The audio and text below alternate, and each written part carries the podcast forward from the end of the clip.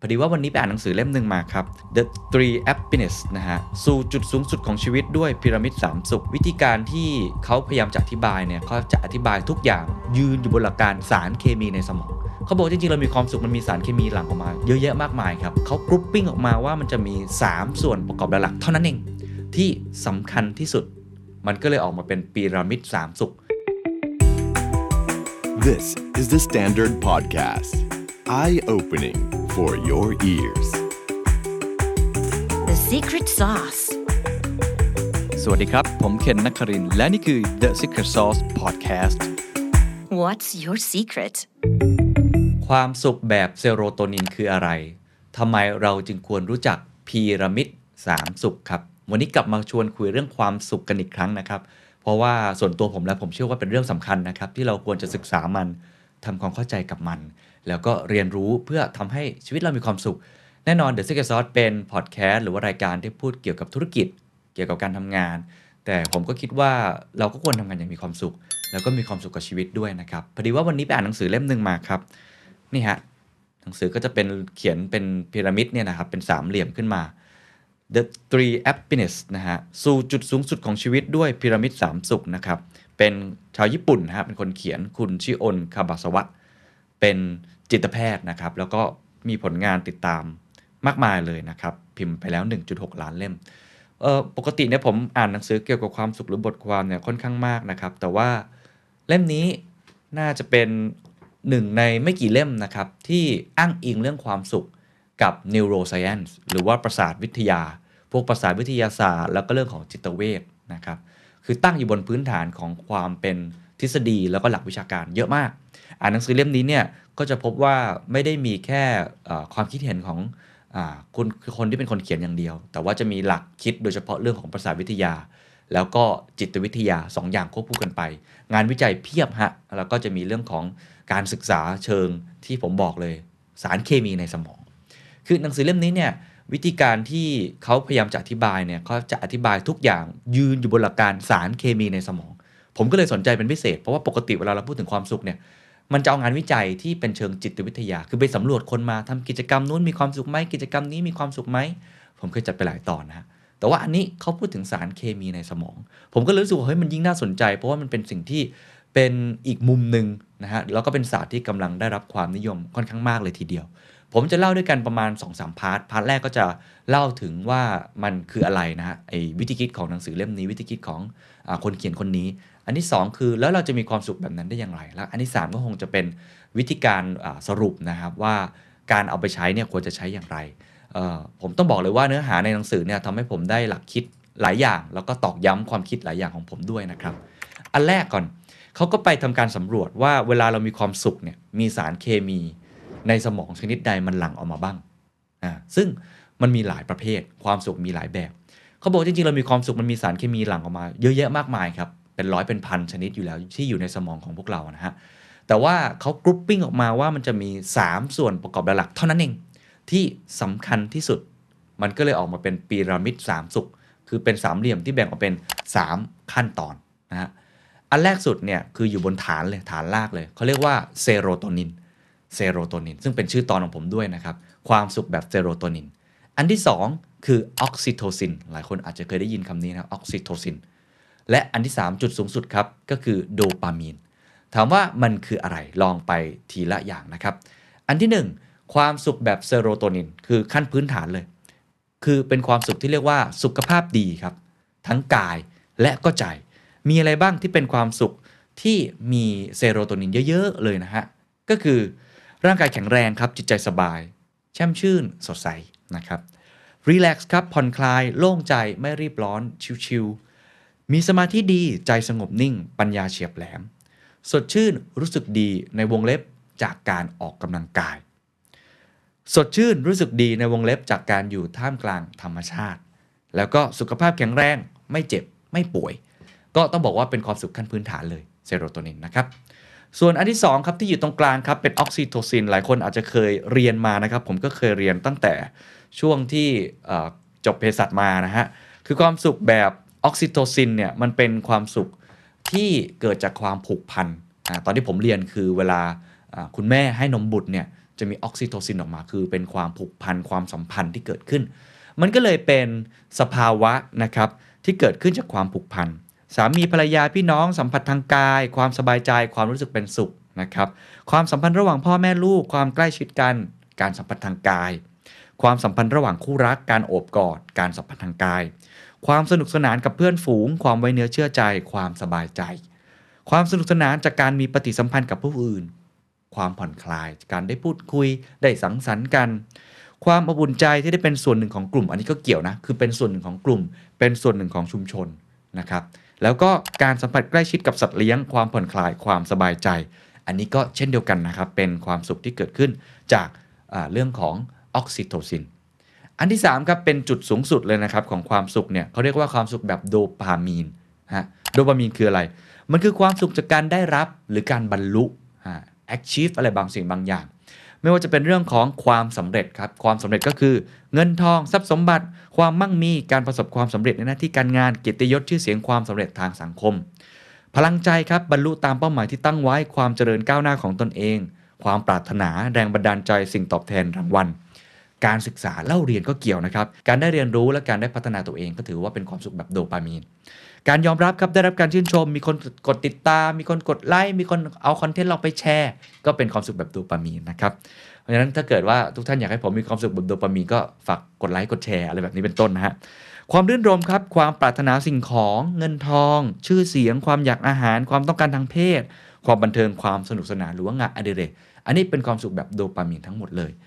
ทั้ง 3 อันนี้ก็พลอตออกมาเป็นพีระมิดความสุข 3 รูปแบบที่เห็นดังกล่าวนะครับ ทีนี้เมื่อกี้พูดถึงความสุขที่มันเกิดขึ้นแล้วมันรู้สึกดี ลองพูดถึงการที่มันไม่มีความสุขบ้างไหมฮะคือถ้าขาดเนี่ยมันจะเกิดอะไรขึ้น ในแต่ละประเภทก็จะมีการอ่าการแสดงออกที่ไม่เหมือนกันความทุกข์ที่ไม่เหมือนกัน อันแรกครับถ้าเราขาดความสุขแบบเซโรโทนิน เราจะเกิดการเจ็บป่วยครับไม่สบาย ทุกทรมานครับท้อแท้ไม่อยากทำอะไร ควบคุมอารมณ์ไม่ได้วิตกกังวลงุดหงิดโมโห ไม่สบายเจ็บปวดตามร่างกาย ไม่มีสมาธิเจ็บป่วย หมดอะไรตายอยากไม่อยากจะมีชีวิตอยู่นะครับนี่คือเซโรโทนิน ถ้าเกิดเป็นออกซิโตซินครับถ้าเราไม่มีออกซิโตซิน มันจะเรียกว่าสภาวะที่ว้าเหว่แล้วก็โดดเดี่ยวเพราะมันคือความรู้สึกของความผูกพันเนาะเหงานะฮะบางคนบอกว่าไม่มีคู่ไม่มีคนรัก ไม่มีเพื่อนไม่ได้แต่งงาน เข้าสังคมไม่เก่งรู้สึกแปลกแยก ถูกกดดันในที่ทำงานนะครับ เพื่อนฝูงตีตัวออกห่างว้าเหว่โดดเดี่ยวไร้ที่พึ่ง แล้วก็ไม่มีใครช่วยเหลือนะครับ อีกอันหนึ่งครับคือเรื่องของโดปามีนครับโดปามีนเนี่ยเป็นอีกรูปแบบหนึ่งคืออันสองอันแรกเนี่ยคือการขาดใช่ไหมคือถ้าขาดแล้วก็จะมีความรู้สึกแบบนั้นเกิดขึ้น แต่ว่าโดปามีนเนี่ยไม่ใช่การขาดครับแต่เป็นการมีมากจนเกินไปเสพติดครับโดปามีนเนี่ยเป็นสิ่งที่ต้องระมัดระวัง เพราะถ้ามีมากจนเกินไปจะเกิดการเสพติดได้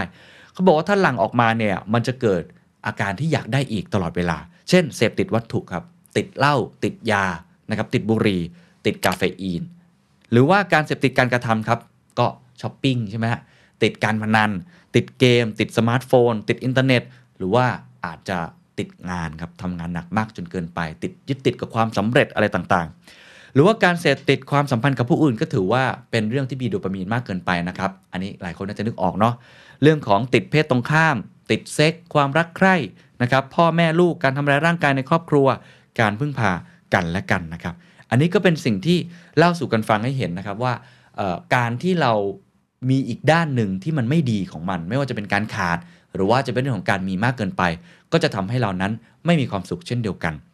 นี่คือสามเหลี่ยมที่พลอตออกมาให้ทุกคนได้เห็นภาพนะครับ ถามว่า เออ แล้วยังไงต่อล่ะ การที่เราเข้าใจพื้นฐานตรงนี้ทำไมต้องเป็นสามเหลี่ยมล่ะ หลายคนน่าจะเริ่มเดาออกนะครับ เพราะว่าในหนังสือเล่มนี้พยายามที่จะบอกครับว่า ความสุขในแต่ละมิติเซโรโทนิน ออกซิโทซิน โดปามีน มันไม่เท่ากันครับ คือเราจะต้องรักษาสมดุลมันให้ได้ หรือเราจะต้องจัดลำดับความสำคัญ หัวข้อนี้สำคัญที่สุดครับ ที่จะชวนคุยในวันนี้ ว่าเราต้องมีการ prioritize ความสุขแต่ละรูปแบบ ซึ่งเขาแนะนำตามพีระมิดที่เห็นเลยครับว่า อันดับที่1ฮะลองคิดภาพแล้วกันนะ เอาว่าสมมุติว่าเราง่ายที่สุดที่เราเห็นบ่อยที่สุด ก็คือโดปามีนกับเซโรโทนิน คือความสำเร็จเราให้ความสำคัญกับความสำเร็จมากๆ คนทำงานหนักหนักหนักหนักมากๆ แต่ว่าความสุขแบบเซโรโทนินนั้นสอบตกฮะคือห่วยแตกเลย สุขภาพไม่ดี จิตใจไม่ดีจะเป็นยังไงครับ แย่ครับ อันนี้ผมเคยเป็นผมพบจากประสบการณ์ตัวเองเลย คือไม่รักษาสุขภาพ ต่อให้คุณประสบความสำเร็จมากแค่ไหนมีเงินทองแค่ไหนสุดท้ายก็ เอาเงินไปลงกับคุณหมอฮะกับโรงพยาบาล หรือมีความสำเร็จมีเงินทองมีเกียรติยศมีคนยอมรับ แต่ในลึกๆข้างในไม่มีความสุข เพราะว่าสภาวะจิตใจข้างในมันไม่ได้สมบูรณ์แบบอย่างที่ควรจะเป็น อันนี้คือข้อที่หนึ่งที่ในหนังสือเล่มนี้แนะนำเลยว่าไม่ควรจะเป็นอย่างนั้น เพราะฉะนั้นไม่ควรจะมีโดปามีนก่อนหมายความว่าเราไม่ควรจะโฟกัสโดปามีนก่อนแล้วมันขาดเซโรโทนิน อันที่สองครับก็คล้ายๆกันนะครับ เช่น เราบอกว่าเราให้ความสำเร็จนะฮะสำคัญมากกว่าเรื่องของความผูกพัน อันนี้ผมก็มีประสบการณ์ตัวเองเช่นเดียวกันทำแต่งานงานงานงานไม่ให้ความสำคัญกับคนที่บ้าน ไม่ให้ความสัมพันธ์กับเรื่องของครอบครัว ละเลยเรื่องลูกนะครับละเลยความสัมพันธ์ที่ควรจะมีกับเพื่อนร่วมงาน ข้ามหัวคนนู้นทำร้ายคนนั้น เพื่อให้เราได้ความสำเร็จที่เราอยากจะได้ อันนี้ก็แย่เช่นเดียวกัน เพราะฉะนั้นโดยสรุปครับสิ่งที่เขากำลังพยายามจะบอกมากที่สุดนะครับ วิธีการสร้างความสุข เราควรจะเข้าใจครับว่ามี 3 รูปแบบ ก็คือเซโรโทนินออกซิโตซินโดปามีนแต่ละรูปแบบแต่ละไอสารเคมีที่หลั่งออกมานั้น เราควรจัดลำดับความสำคัญของมัน ไม่ได้บอกว่าเราให้ความสำคัญกับเรื่องใดเรื่องหนึ่งเป็นพิเศษแล้วเรื่องอื่นไม่ให้ความสำคัญไม่ใช่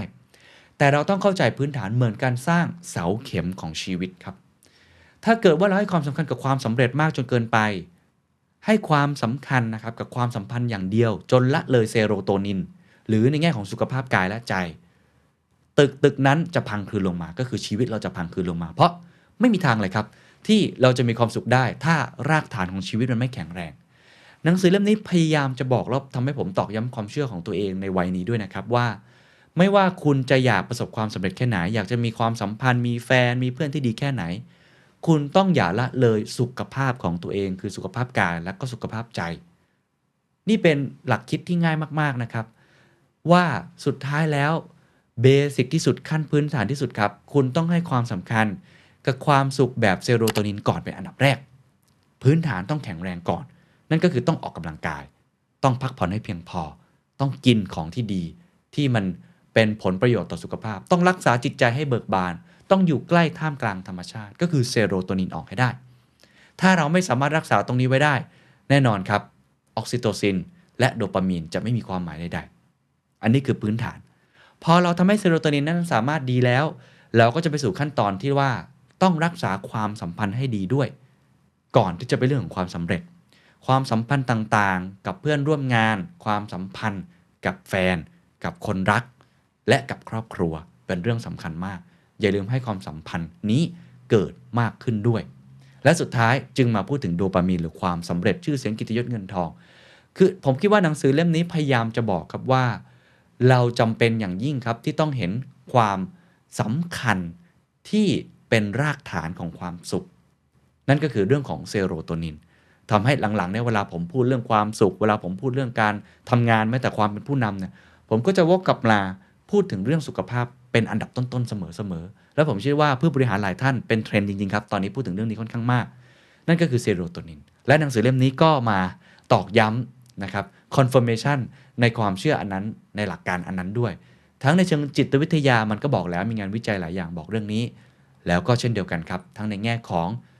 ประสาทวิทยาก็ให้คำตอบเรื่องนี้เช่นเดียวกัน เพราะฉะนั้นโดยสรุปครับ ใน part แรกที่อยากจะบอกนะครับ นั่นก็คือว่า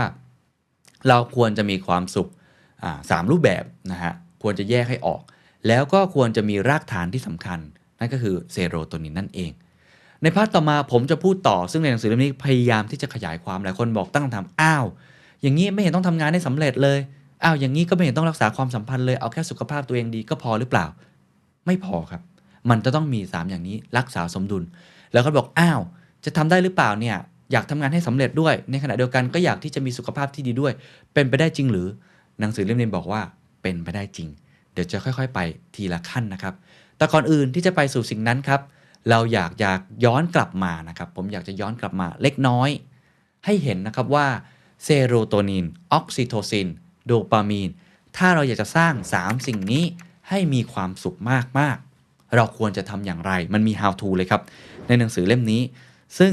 ผมจะพูดไปทีละขั้นละตอนนะกันนะครับ ซึ่งเป็นอะไรมุมมองที่ค่อนข้างน่าสนใจ แล้วก็เอาไปใช้ง่าย ๆ นะครับอันที่หนึ่งต้องพูดถึงเซโรโทนินก่อนอยู่แล้วนะครับ เพราะว่าเป็นหลักการขั้นพื้นฐาน แล้วผมคิดว่าเขามีหลักคิดที่เอาไปใช้ได้ในชีวิตจริงค่อนข้างง่ายเลยนะครับอันที่หนึ่งครับเขาบอกว่าการเข้าถึงความสุขแบบเซโรโทนินนะครับจะต้องทำสามอย่างนี้เป็นเบสิกขั้นพื้นฐานที่คุณจะต้องทำให้รูทีนเนี้ยมันเกิดผลตลอดเวลา คือทำอย่างสม่ำเสมอ ถ้า 3 อย่างนี้ไม่สม่ำเสมอพื้นฐานอย่างอื่น อาจจะไม่แข็งแรง 1. ครับการนอนหลับครับ โอ้โห อันนี้ชัดเจนมากเลยเนาะ ก็ต้องนอนอย่างน้อยวันละ 6-7 ชั่วโมงขึ้นไปนะครับเเรื่องของการทำยังไงให้เรานอนหลับคงไม่ได้พูดถึงในวันนี้นะครับ แต่อย่างน้อยเนี่ยควรจะทำให้ตัวเองนั้นนอนหลับที่ดีที่สุด 2. ครับ หลายคนเดาออกแน่นอนครับ นั่นคือการออกกำลังกายครับเขาบอกว่าควรจะออกกำลังกายขั้นต่ำที่สุดคือเดินวันละ 20 นาที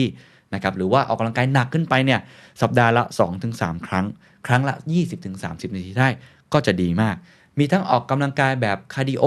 แล้วก็การฝึกกล้ามเนื้ออะไรแบบนี้ เปลี่ยนอิริยาบถตัวเองทุกๆ 1 ชั่วโมงก็สมาร์ทวอทใครใส่มันจะเตือนเนาะทุกหนึ่งชั่วโมงถ้านั่งเฉยๆ แบบเนี้ยมันจะบอกให้เราออกกำลังกายเป็นต้น ข้อที่ 2 ก็เลยสำคัญอย่างยิ่งนะครับ และข้อที่3ครับนอกจากนอนนอกจากออกกำลังกายแล้ว แล้วคนบอกเฮ้ยเรื่องกินหรือเปล่าหรือเรื่องอะไรหรือเปล่า กลายเป็นว่าเขาพูดอีกเรื่องหนึ่งที่น่าจะทำได้ง่ายที่สุดก็คือ การเดินตอนเช้าครับ เขาให้คำแนะนำอย่างนี้เขาบอกว่าเดิน 15 นาทีถึง 30 นาทีภายในเวลา 1 ชั่วโมงนะครับหลังตื่นนอนคือตื่นขึ้นมาแล้วลองหากิจกรรมให้เราได้เดินเนี่ยเดินค่อนข้างเร็วและเป็นจังหวะไม่จำเป็นต้องฝืนออกกำลังกายหนักสำหรับคนที่ไม่มีเวลาเดินตอนเช้า ให้พยายามทำสิ่งนี้ครับสัมผัสกับแสงอาทิตย์ และก้าวเดินเป็นจังหวะระหว่างทางไปทำงานแทน เฮ้ยเรื่องนี้เป็นงานวิจัยนะครับ แล้วก็มีผลวิจัยที่รองรับด้วย ผมว่าน่าสนใจคือ การที่เขากำลังพยายามจะบอกนี่คือสร้างเป็นรูทีนขึ้นมาว่าไอการเดินตอนเช้าเนี่ยมันก็มีผลเหมือนกันเนาะโดยเฉพาะการได้สัมผัสแสงอาทิตย์ หรือการได้ทำงานบางอย่างเนี่ยที่มันเป็นรูทีน เพราะฉะนั้นเดินออกกำลังกายและการเดินตอนเช้า ก็เป็นอีกหลักคิดอย่างหนึ่งที่ น่าจะช่วยทำให้เรามีเซโรโทนินที่เพิ่มมากขึ้นนะครับเขายังมีคำแนะนำอื่นๆอีกครับที่ทำให้เรามีเซโรโทนินเพิ่มขึ้นนะครับไม่ว่าจะเป็นรู้จักผ่อนรู้จักเร่ง ทำสมาธิหลังตื่นนอน การสร้าง output หรือว่าความสุขเล็ก ๆ การใช้ชีวิตท่ามกลางธรรมชาติ ข้อนี้ผมค่อนข้างเชื่อมากเลยว่า การใช้ชีวิตท่ามกลางธรรมชาติ แต่ว่า keyword สำคัญอันนี้ ผมคิดว่ามันคือเรื่องของความสุขเล็ก ๆ ครับเซโรโทนินเนี่ยมันเป็นเรื่องของความสุขเล็ก ๆ ระหว่างวัน เราออกกำลังกาย เราได้นอนหลับพักผ่อนที่ดี เราได้สัมผัสแสงแดดที่อบอุ่น ถ้าเมืองไทยก็บางวันอาจจะมีอากาศที่ดีบ้างนะครับ เย็นบ้าง หรือบางวันเนี่ยเราจะให้เขาเรียกว่าความซาบซึ้งกับตัวเองเขาใช้คำนี้เนาะคือมีความซาบซึ้งกับตัวเองบ้าง ในกิจกรรมต่างๆ ที่เกิดขึ้นในรูทีนในแต่ละวัน มีสุขภาพกายที่ดี รักษาสุขภาพจิตที่ดี น่าจะเป็นจุดเริ่มต้นที่ดีนะครับในการรักษาให้มีเซโรโทนินเกิดขึ้น ซึ่งเป็นพื้นฐานหลักสำคัญนะครับอันที่2ครับออกซิโตซินครับเขาบอกเทคนิคที่ทำให้ออกซิโตซินเนี่ยหลั่งออกมาครับมีด้วยกัน 4 ข้อ1ฮะการสัมผัสครับสัมผัสอะไรบ้างความสัมพันธ์กับคนรัก การโอบกอดอะไรต่างๆเนาะความสัมพันธ์ระหว่างพ่อแม่ลูกคือการสัมผัสทางกายเลยนะ การกอด การนวด ก็ทำให้ออกซิโตซินไหลนะอะไรแบบนี้เป็นต้นนะฮะสองครับการมีปฏิสัมพันธ์ที่ดีกับเพื่อนฝูงนะครับแน่นอนผมว่าคนเจอโควิดรู้ซึ้งข้อนี้มากๆเลยครับ ผมก็เป็นเนาะน้ำลายบูดอยากคุยกับคน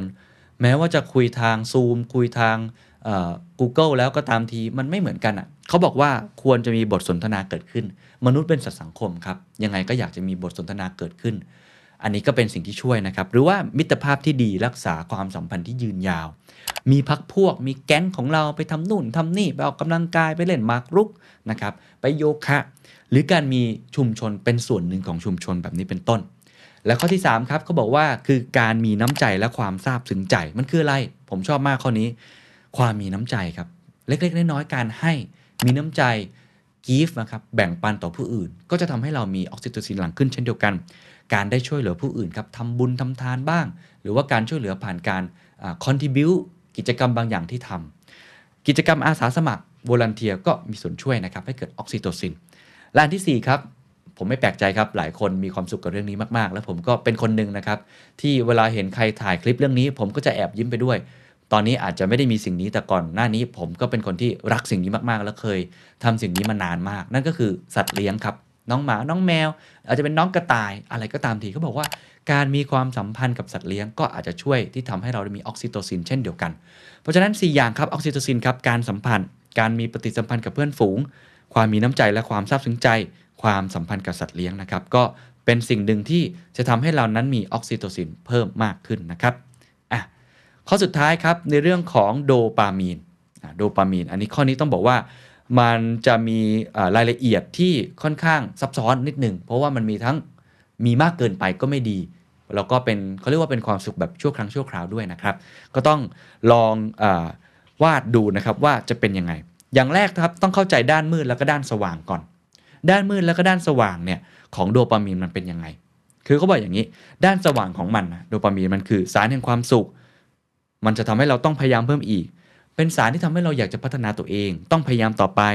ความรู้สึกบรรลุเป้าหมายพัฒนาก้าวหน้า เราบอกเอามาอีก เอางานมาอีกนะครับเอาความสำเร็จมาอีกเราชื่นชม ชื่นชอบสิ่งนี้ แต่ด้านมืดก็คือมันจะเป็นสารต้นเหตุของอาการเสพติด มันอาจจะทำให้เรารู้สึกว่าเราล้มเหลวด้วยนะครับถ้าเกิดเราทำไม่สำเร็จ ความอยากได้อยากมีความเลือกไม่ได้ เอามาอีกอะไรแบบเนี้ยมันก็จะเป็นผลร้าย เช่นเดียวกันในตรงนี้ ก็ต้องระมัดระวังพอสมควรนะครับ ทีนี้ถามว่าแล้วเราจะทำยังไงให้เรารักษาไอโดปามีนได้อย่างมีศิลปะนะฮะผมคงไม่พูดถึงในแง่ของอยาเสพติดหรืออะไรต่าง ๆ อันนี้ทุกคนรู้อยู่แล้วว่าต้องพอดีพอดีใช่ไหม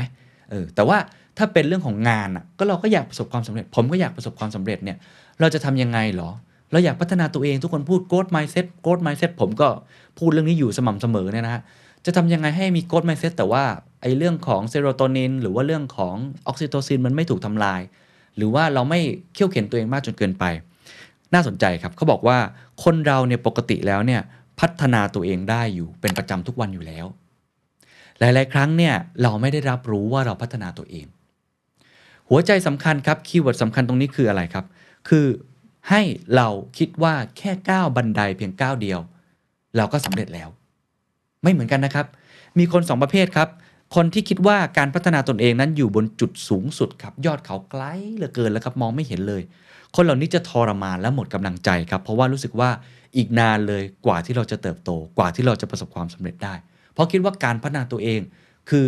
สิ่งที่อยู่ไกลมากๆ อยู่บนยอดเขา มองไอดอลแล้วมันโอ้มันไกลเหลือเกิน มองความสำเร็จ ฉันต้องเป็นที่หนึ่งฉันต้องได้เงินเยอะๆฉันต้องเป็นหัวหน้าเร็วๆผมว่าอันนี้เป็นทุกผมเคยเป็นอันนี้เลยผมบอกเลย แต่ว่าคนแบบที่สองครับเขาให้คิดอย่างนี้ครับ แค่ก้าวขึ้นบันไดเพียงขั้นเดียวก็ถือว่าพัฒนาได้แล้ว วันนี้ได้พัฒนาตัวเองด้วยสนุกจังเลยอะให้คิดแบบนี้สนุกดีขึ้นไปได้สบายๆผมต้องบอกเลยว่าในระยะหลังๆเนี่ยผมเป็นอย่างนี้เลยนะครับคือไม่ได้บอกว่าตัวเองทำได้ดีนะ แต่ว่าผมเปลี่ยนความคิดตัวเองเหมือนกัน อาจจะเป็นเพราะเรามาถึงสเตจหนึ่งแล้วด้วย แล้วก็อาจจะบาดเจ็บมาจากออกซิโตซิน แล้วก็เซโรโทนินที่เคยผิดพลาดมา แต่ผมคิดว่าจริงมากๆเลยนะครับ ข้อนี้ว่า ถ้าเกิดเราอยากพัฒนาตัวเอง เราอยากมี growth mindset เนี่ย เราอยาก productivity สุด ๆ เลยทำยังไงให้เรายังมีความสุข ให้เราคิดเสมอแบบไคเซนนะแบบญี่ปุ่นนะคือแค่พัฒนาเพียงนิดเดียวก็ถือว่าดีแล้ว วันนี้อย่างน้อยๆ ดีกว่าเมื่อวาน ไม่จำเป็นจะต้องโอ้โหเก่งเลิศเลอภายในวันเดียว แล้วดีทีละ step stepผมว่าการรับรู้ได้ว่าเราพัฒนาตัวเองไปแล้ว step หนึ่ง step หนึ่งเสมอ ในผลวิจัยบอกเลยครับว่า มันสามารถทำให้เรานั้น มีความสุขเพิ่มมากขึ้นจากโดปามีนเขาบอกว่าแม้เราจะมีความพยายามที่เหมือนเหมือนกัน หรือความมุมานะแบบเดียวกัน แต่วิธีคิดที่ตัดตัวเชือกระหว่างคนที่มีความสุขกับคนที่ไม่มีความสุขคือสิ่งนี้ครับ การรับรู้ได้ครับว่าเราพัฒนาตัวเองและให้กำลังใจตัวเองในทุกๆวัน อันนี้คืออันที่หนึ่งนะครับในเรื่องของการพัฒนาตัวเอง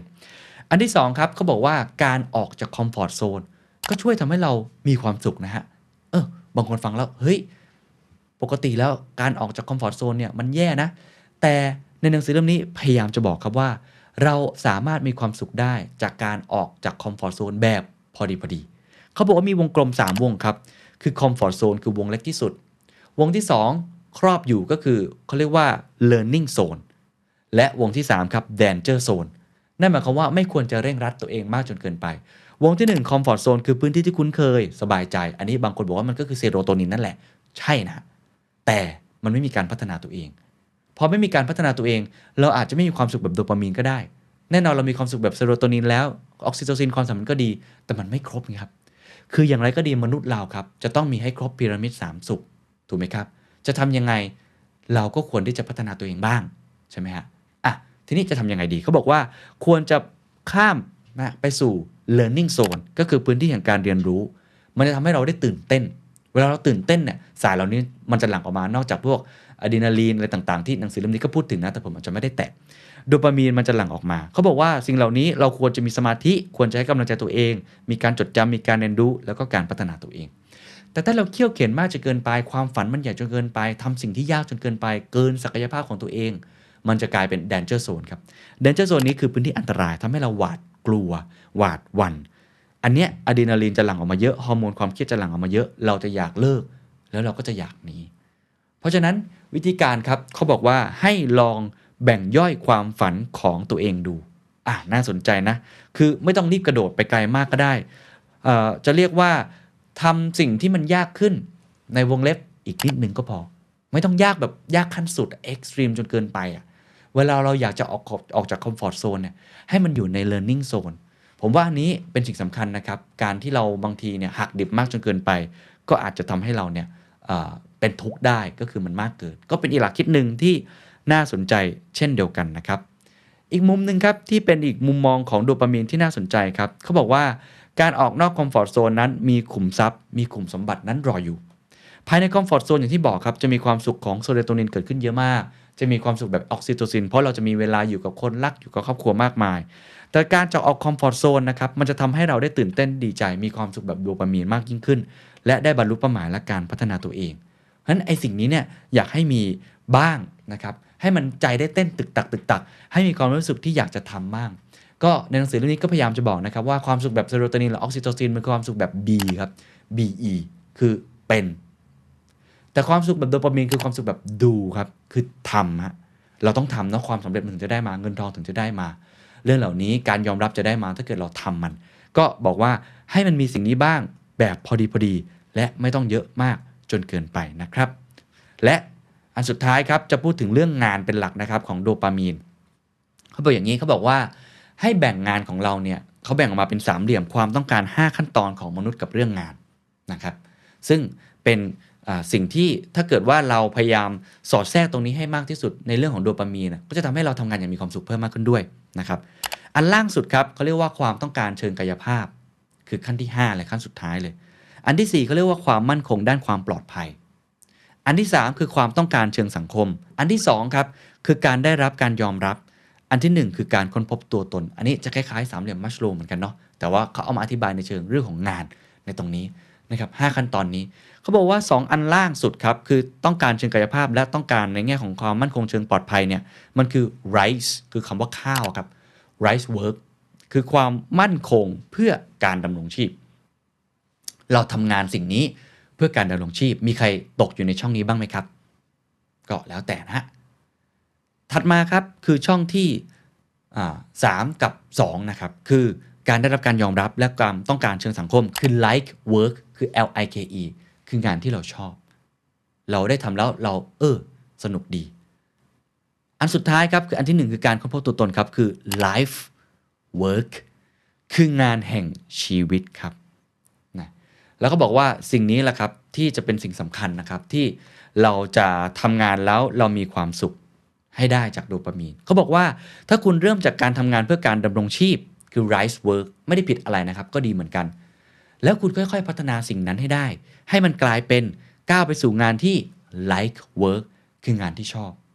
แล้วไปสู่จุดสูงสุดครับ คืองานแห่งชีวิตก็คือ life work ระดับความสุขของคุณก็จะเพิ่มขึ้นอย่างมาก เพราะฉะนั้นสิ่งที่สำคัญที่สุดครับในแง่ของโดปามีนกับงานเขาจะบอกเลยว่า สิ่งที่ขาดไม่ได้ครับคือการสังเกตกับตัวเองนะครับว่าตัวเองนั้นเหมาะกับงานแบบไหน เราทำงานอะไรแล้วเรารู้สึกสนุก อย่าลืมจับเรดาร์นะครับ เพื่อมุ่งมั่นในสิ่งนี้ด้วย เราควรจะค้นหาครับเรื่องของงานอดิเรกเราควรจะค้นหาเรื่องของความสนุกสนาน เพื่อให้ได้เหมาะสมกับงานของตัวเอง แล้วถ้าลิงก์กลับไปก่อนหน้านี้ครับโดปามีนโดยสรุปครับหาให้เจอ life work ของงาน ผมเคยจัดไปตอนหนึ่งจำได้ไหมครับ เรื่องของ job career แล้วก็ calling นะครับ job ก็คืออะเนี่ยทำแบบเนี้ยก็คือ rice work ทำเพื่อดำรงชีพ career คือทำแล้วอยากพัฒนาตัวเอง อยากทำให้ดีขึ้น เป็นงานที่ชอบ ส่วน calling คืองานที่มันเรียกร้องจากหัวใจของชีวิต สิ่งเหล่านี้ก็คล้ายๆกันครับว่าเราจะทำให้ตัวเองนั้นไปถึงจุดนั้นได้ยังไง ก็ต้องอาทำให้ตัวเองนั้นอินกับงานตัวเองมากขึ้น นอกจากจากนี้ถ้าย้อนกลับไปที่ผมอธิบายแล้ว โดยสรุปก็คือความสนุกสนานต้องมีมากขึ้นเรื่อยๆ ต้องมีเรื่องของการกล้าที่จะออกจากคอมฟอร์ทโซนโดยพอดีพอดีทำสิ่งที่ท้าทายนะครับรวมทั้งเห็นด้านดีด้านลบของการมีโดปามีน และยอมรับกับตัวเองว่าการพัฒนาตัวเองนั้นเป็นงานที่ เกิดขึ้นได้ทุกวันนะครับ ไม่ต้องเคี่ยวเข็นตัวเองมากขนาดนั้นก็ได้ อันนี้ก็คือเรื่องของโดปามีนครับ พอเราเข้าใจเรื่องของสารเคมีแต่ละชนิด เข้าใจวิธีการหาความสุขนะครับ แล้วก็ how to ด้วยเนาะ แล้วก็วิธีหลีกเลี่ยงด้วยจาก 3 สารเคมีแล้วเนี่ยในพาร์ทรองสุดท้ายครับ ผมจะพูดถึงสิ่งที่หนังสือพยายามจะบอกคือคุณสมบัติ 4 ประการของความสุข คือเอาไอ้ สามเหลี่ยมเมื่อกี้เนี่ยมาย้ำกันอีกที และอธิบายให้เห็นข้อเท็จจริงบางอย่างจากงานวิจัยเลยนะครับ ที่คุณน่าจะเอาไปใช้ได้นะครับเพื่อบริหารจัดการความสุขของตัวเอง อันที่หนึ่งครับประการที่หนึ่งความสุขนั้นเป็นสิ่งที่มีอยู่แล้ว ตอนนี้ขณะนี้ครับ be versus do จำได้ไหมครับ be versus do ความสุขเป็นสิ่งที่หลายครั้งเราไม่ต้องขว่คว้าครับ มันสามารถเกิดขึ้นได้ทันทีวันนี้ ทันทีที่คุณยิ้ม คุณก็ถือว่ามีความสุข ทันทีที่คุณได้เจออากาศดี คุณก็มีความสุข คุณตื่นขึ้นมา แล้วคุณได้เจอแสงแดด คุณได้ออกกำลังกาย คุณได้กอดคนที่คุณรัก เป็นความสุขที่สามารถหาได้ง่าย ๆ เป็นสิ่งเล็กๆ หาได้ทุกวัน ซึ่งอันนี้คือความสุขที่เรียกว่า B ครับ BE นั่นก็คือเซโรโทนินแล้วก็ออกซิโตซิน ในขณะเดียวกันก็มีความสุขอีกรูปแบบคือความสุขที่ต้องขว่คว้านิดนึง ต้องวิ่งหาเงิน เกียรติยศ หรือว่าความสำเร็จต่างๆ คือดู เพราะฉะนั้นถ้าเกิดเราเข้าใจข้อนี้ครับเราก็จะสามารถมีความสุขได้ทุกวัน เพราะว่าไอ้ความสุขแบบดูเนี่ยมันไม่ได้ได้มาง่าย ๆ แล้วความสุขแบบดูเนี่ยบางครั้งเป็นสิ่งชั่วคราวด้วย แต่มันก็ต้องมีถูกไหมฮะแต่อย่างน้อยให้เข้าใจครับว่าความสุขมีอยู่แล้ว ขณะนี้ปัจจุบันเลยนะครับ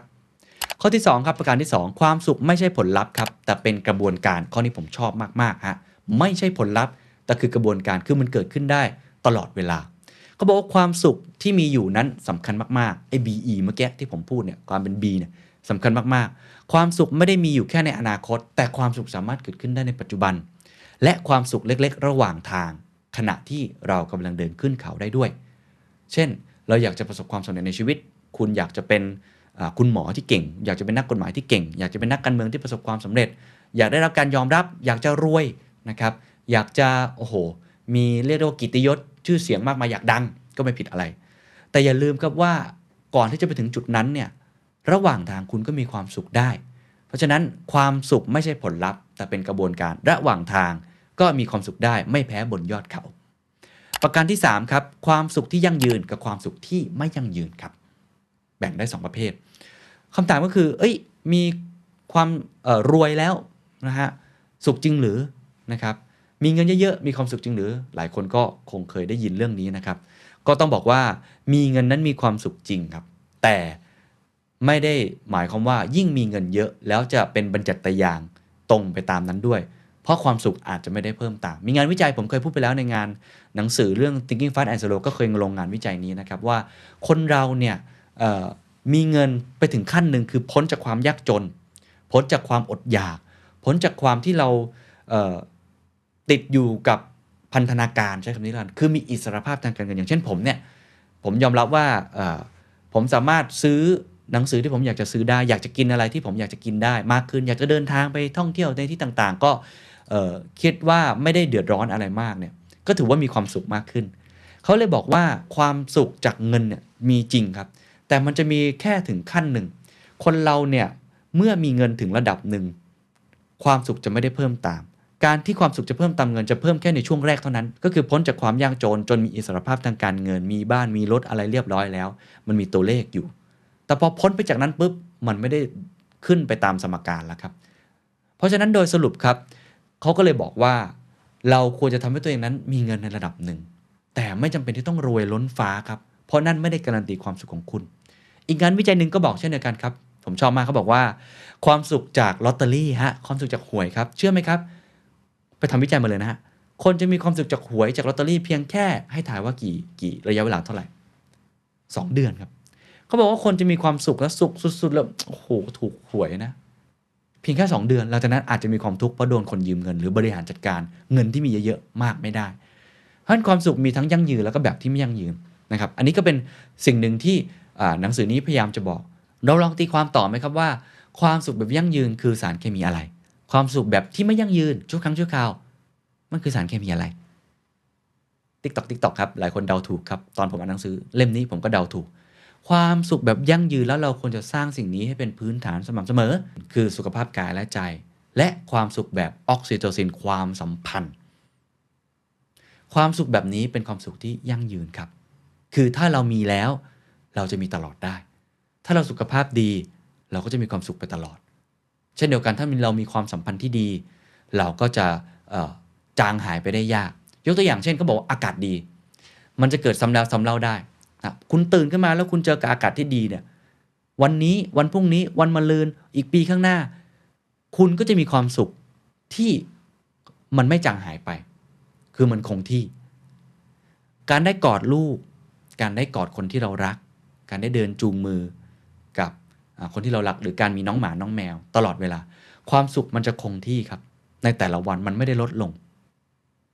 ตรงกันข้ามครับเขาบอกว่าความสุขแบบโดปามีนคือความสุขที่ไม่ยั่งยืน ผมย้ำอีกครั้งไม่ได้บอกว่าเราไม่ควรสร้างนะ แต่ว่ามันไม่ยั่งยืน คือเขาบอกว่าสมมุติว่าเราได้เงินเดือน เราได้เงินเดือนใช่ไหม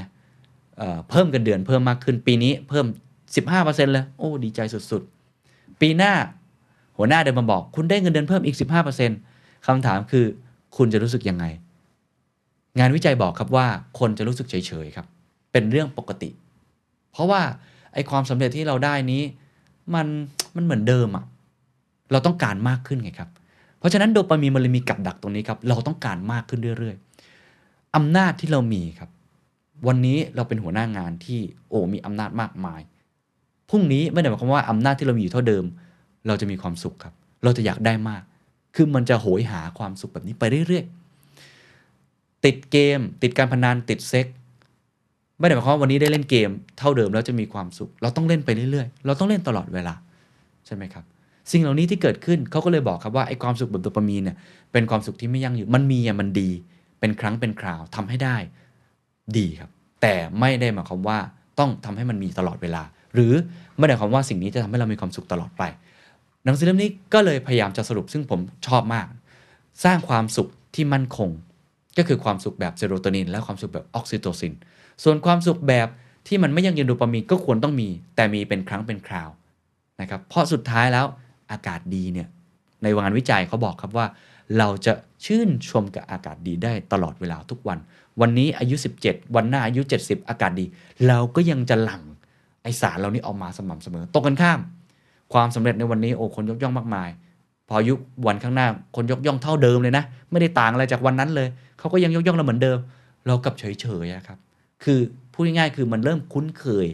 กับความสำเร็จเงินทองกับความสำเร็จเรื่องกิตติยศเรื่องอำนาจ นะเพราะฉะนั้นคนรวยขึ้นก็เลยเฉยๆครับ ถ้ามันหลุดพ้นจากความปลอดภัยและความมั่นคงก็อันนี้เป็นประการที่3นะครับว่าควรจะแบ่งให้ออกนะครับ ว่าความสุขที่ยั่งยืนกับความสุขที่ไม่ยั่งยืนนะครับ ประการที่4ครับก็บอกว่าครอบครองความสุขทั้งหมดด้วยการเพิ่มทวีคูณความสุขอ่าข้อนี้น่าสนใจเขาบอกว่าเฮ้ยอย่างที่ผมบอก งั้นก็เลิกทำงานเลยดีไหมไม่ต้องพัฒนาตัวเองเลยดีไหมจะได้ไม่ต้องไม่มีโดปามีนมาขัดขวาง เราจะได้ไปรักษาเซโรโทนินกับออกซิโตซิน ทำยังไงให้สมดุล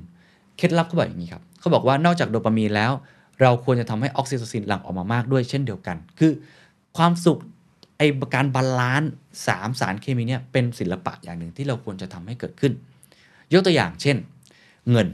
เงินเนี่ยมันเป็นโดปามีนถูกไหมฮะมันเป็นจุดสูงสุดได้เงินมันดีความบรรลุเป้าหมายต่างๆเนี่ยเราอาจจะได้เงินมาแล้วก็ไม่ได้รู้สึกอะไร เพราะเรารู้สึกว่าเราก็ได้เงินเท่าเดิม ไม่มีความสุขแล้วถูกไหมครับ เขาบอกให้เราลองคิดลองคิดอย่างนี้ ให้เราลองเอาออกซิโตซินมาใส่ไว้ในโดปามีนอ่าน่าสนใจไหมคือได้เงินมาแล้ว ลองให้คิดถึงเรื่องความซาบซึ้งใจ เช่น หัวหน้าเราเนี่ยหรือบริษัทเรานะครับให้เงินเดือนเรามานะครับโปรโมทเรา ปีนี้ 15%ปีหน้าเท่าเดิม 15%ถ้าเราคิดอีกมุมหนึ่งเราคิดว่าเฮ้ยเราซาบซึ้งใจว่ะที่เขายังให้เงินเดือนเราดีขึ้นเหมือนเดิม เขายังรักษาสภาพแบบนี้ได้แสดงว่าเขายังรักเราอยู่ แม้ว่าสภาพเศรษฐกิจจะยังไม่ดี เราจะเกิดความรู้สึกซาบซึ้งใจเกิดขึ้น เขายังเมนเทนเราอยู่แฮะเขายังไม่ไล่เราออกออกไปแฮะ จะเกิดความซาบซึ้งใจเกิดขึ้น ก็เลยมีออกซิโตซินหลั่งขึ้น เขาบอกการทำลักษณะนี้จะทำให้เกิดการเพิ่มทวีคูณความสุข คือโดปามีนอย่างเดียวแล้วมันชินชา กับมีออกซิโตซินมาคูณด้วย จะทำให้เรานั้นมีความสุขเพิ่มมากขึ้น นั่นก็คือการซาบซึ้งในเรื่องเล็ก ๆ ในชีวิตประจำวัน มันคือมุมมองเลยครับ มันคือ attitude ในการมองคือการมองโลกแง่บวกครับ น้ำมีครึ่งแก้วเราจะมองว่ามันมีแค่ครึ่งแก้วนะครับหรือว่าจริงๆแล้วมีครึ่งแก้วก็ดีแล้ว ก็แล้วแต่มุมมองของคนเนาะอันนี้ก็เป็นวิธีการอย่างหนึ่งที่จะทำให้โดปามีนที่เรามันมีชั่วครั้งชั่วคราวชั่ววูบเนี่ยมันสามารถมีความสุขเพิ่มขึ้นด้วย ถ้าเกิดว่าเรามีสิ่งที่เรียกว่าเอาเพิ่มทวีคูณความสุขทั้งเซโรโทนิน แล้วก็ออกซิโตซินมารักษาสมดุลมาเป็นตัว plus ตัวบวกตัวคูณ กับตัวของโดปามีนครับ นั่นก็คือ 4 ประการนะครับที่มาเล่าสู่กันฟังนะ ผมย้ำอีกครั้งหนึ่งครับ ความสุขมีอยู่แล้วนะครับณตอนนี้ณขณะนี้สร้างได้เลยนั่นคือ B ครับเซโรโทนินและออกซิโตซิน 2 ครับ ความสุขไม่ใช่ผลลัพธ์แต่เป็นกระบวนการระหว่างทางก็สามารถมีความสุขได้ 3 ครับแบ่งให้ออกความสุขที่ยั่งยืนกับความสุขที่ไม่ยั่งยืน และ 4 ครับ เราสามารถครอบครองความสุขทั้งหมดได้ครับ ด้วยการเป็นทวีคูณครับความสุขของตัวเอง เพิ่มในสิ่งนี้นะครับ อะสุดท้ายครับ หลักวิทยาศาสตร์ที่รองรับที่ผมพูดมาทั้งหมดในสิ่งนี้ทั้งหมดไอ้สามเหลี่ยมที่ผมบอกนั่นนะครับเขาบอกอย่างนี้เขาบอกว่าเซโรโทนินคือผู้บัญชาการชีวิตของเรา นี่คือโดยสรุปเลยนะเซโรโทนินครับควบคุมสารเคมีชนิดอื่น ๆด้วยทำให้เราอดทนได้มากขึ้น ยกตัวอย่างเช่น ถ้าเราติดเหล้าจากงานวิจัยจะบอกครับว่า คนติดเหล้าที่มีเซโรโทนินมากกว่า จะอดทนได้มากกว่า ต่อการบำบัดต่ออะไรสิ่งต่างๆ เพราะสุขภาพมันดีกว่า เซโรโทนินครับ คือบังเหียนที่ควบคุมม้าพยศ เซโรโทนินคือกัปตันที่คอยควบคุมหางเสือเรือ เซโรโทนินครับ คือผู้กำกับที่คอยบัญชาการ เซโรโทนินคือ conductor ที่คอยออกแบบเพลงในวงออเคสตรา เพราะฉะนั้นรากของความสุขทั้ง 3 ขั้นมาจากเซโรโทนินครับ เหมือนคำที่พี่โจ้ ธนาเคยพูดเลยครับว่า จิตใจที่เข้มแข็ง จะอยู่ในร่างกายที่แข็งแรงเท่านั้น ถ้าเรารักษาร่างกายให้แข็งแรง รักษาสภาพจิตใจให้ดีอยู่เสมอ มีโอกาสครับที่ตัวออกซิโตซิน และก็ตัวเรื่องของโดปามีนนั้น มันจะทำให้มีความสุขเพิ่มมากขึ้น มันจะเกื้อหนุนกัน มันจะทำให้เกิดสมการแห่งความทวีคูณเกิดขึ้น ก็อยากจะทิ้งท้ายในตรงนี้นะครับ โดยสรุปทั้งหมดนะครับว่า ความสุขนั้นในหนังสือเล่มนี้แบ่งออกประเภทออกมาเป็น 3 อย่าง ซึ่งผมคิดว่าน่าสนใจมากเซโรโทนิน ออกซิโตซิน แล้วก็โดปามีน หน้าที่เราของมนุษย์คืออต้องมีทุกอย่างนะ คือต้องทำให้มันเกิดสิ่งนี้ให้ได้ทั้ง 3 อย่าง ไม่ได้บอกว่าไม่ควรมีอย่างใดอย่างหนึ่ง แต่ต้องบริหารจัดการรักษาสมดุลตรงนี้ให้ได้มากที่สุด โดยให้รู้ครับว่ามันจะแบ่งออกเป็นสามเหลี่ยม เราควรวางรากฐานเซโรโทนินให้แข็งแรงมากที่สุด ให้รู้ว่าสิ่งนี้คือสิ่งที่ยั่งยืนมีได้ทุกวัน แล้วมันเป็นตัวควบคุม ออกซิโตซิน เป็นอีกสิ่งหนึ่งที่มีความยั่งยืนก็ควรจะรักษามัน ให้ได้มากเท่าที่จะมากได้ ในขณะเดียวกันโดปามีนครับมีแต่พอดีพอดี แล้วก็พยายามควบคุมมันให้ได้ ในจังหวะที่เหมาะสม แล้วรู้ครับว่ามันไม่ยั่งยืนครับ เงินทองมันไม่ยั่งยืน วันหนึ่งมันก็หายไป ความสำเร็จวันหนึ่งมันก็จางหายไปไม่ยั่งยืน แต่เราจะ ต้องพัฒนาตัวเอง ยังไงเราก็ต้องออกจากคอมฟอร์ทโซนยังไงเราก็ต้องเป็นคนที่อยากจะเดินหน้าให้ประสบความสำเร็จ B กับดูต้องทำควบคู่กันไป แต่อย่างน้อยที่สุดครับ พอเราเข้าใจรากฐานตรงนี้ว่า เราควรจะสร้างรากฐานจากสุขภาพกาย สุขภาพใจ อย่าลืมรักษาความสัมพันธ์ของเรานะครับอยู่ท่ามกลางธรรมชาติ แล้วก็ปฏิบัติตัวให้ประสบความสำเร็จ มีเส้นทางไปสู่ความสำเร็จโดยที่ไม่ได้ เขี่ยวเข็นตัวเองมากจนเกินไป ผมคิดว่านี่น่าจะเป็นหลักคิดที่ดีนะครับ ไปใช้ให้ตัวเองนั้นมีความสุขในชีวิตของตัวเองมากยิ่งขึ้น ก็หวังว่าจะเป็นประโยชน์กับทุกท่าน แล้วก็เอ่อเรื่องความสุขจริง ๆ แล้วมันเป็นเรื่องที่ไม่ตายตัว มันเป็นเรื่องที่เป็นเรื่องส่วนบุคคล จริง ๆ แล้วแค่ยิ้มก็มีความสุขแค่หัวเราะก็มีความสุขแล้ว บางคนไม่จำเป็นต้องมีเงินทองมากมายก็ได้ บางคนอาจจะอยากมีเงินทองมากหน่อยเพราะต้องเลี้ยงดูคุณพ่อคุณแม่ มันเป็นศาสตร์และมันเป็นศิลป์และมันเป็นเรื่องที่ objective แล้วก็ subjective ก็ขึ้นอยู่กับแต่ละท่านจะเอาไปบริหารจัดการยังไง แต่ว่าสามเหลี่ยมนะครับหรือว่าพีระมิดแห่งความสุขนี้ น่าจะทำให้ทุกคนนั้นมีความสุขที่ยั่งยืนมากยิ่งขึ้น สวัสดีครับ And that's the secret sauce. ถ้าคุณชื่นชอบ The Secret Sauce episode นี้นะครับ ก็ฝากแชร์ให้กับเพื่อนๆ คุณต่อด้วยนะครับ และคุณยังสามารถติดตาม The Secret Sauce ได้ใน Spotify, SoundCloud, Apple Podcast, Podbean, YouTube และ Podcast Player ที่คุณใช้อยู่นะครับ และอย่าลืมติดตาม Facebook Fanpage The Secret Sauce เข้ามาติชมเข้ามาพูดคุยกับผมได้เลยนะครับ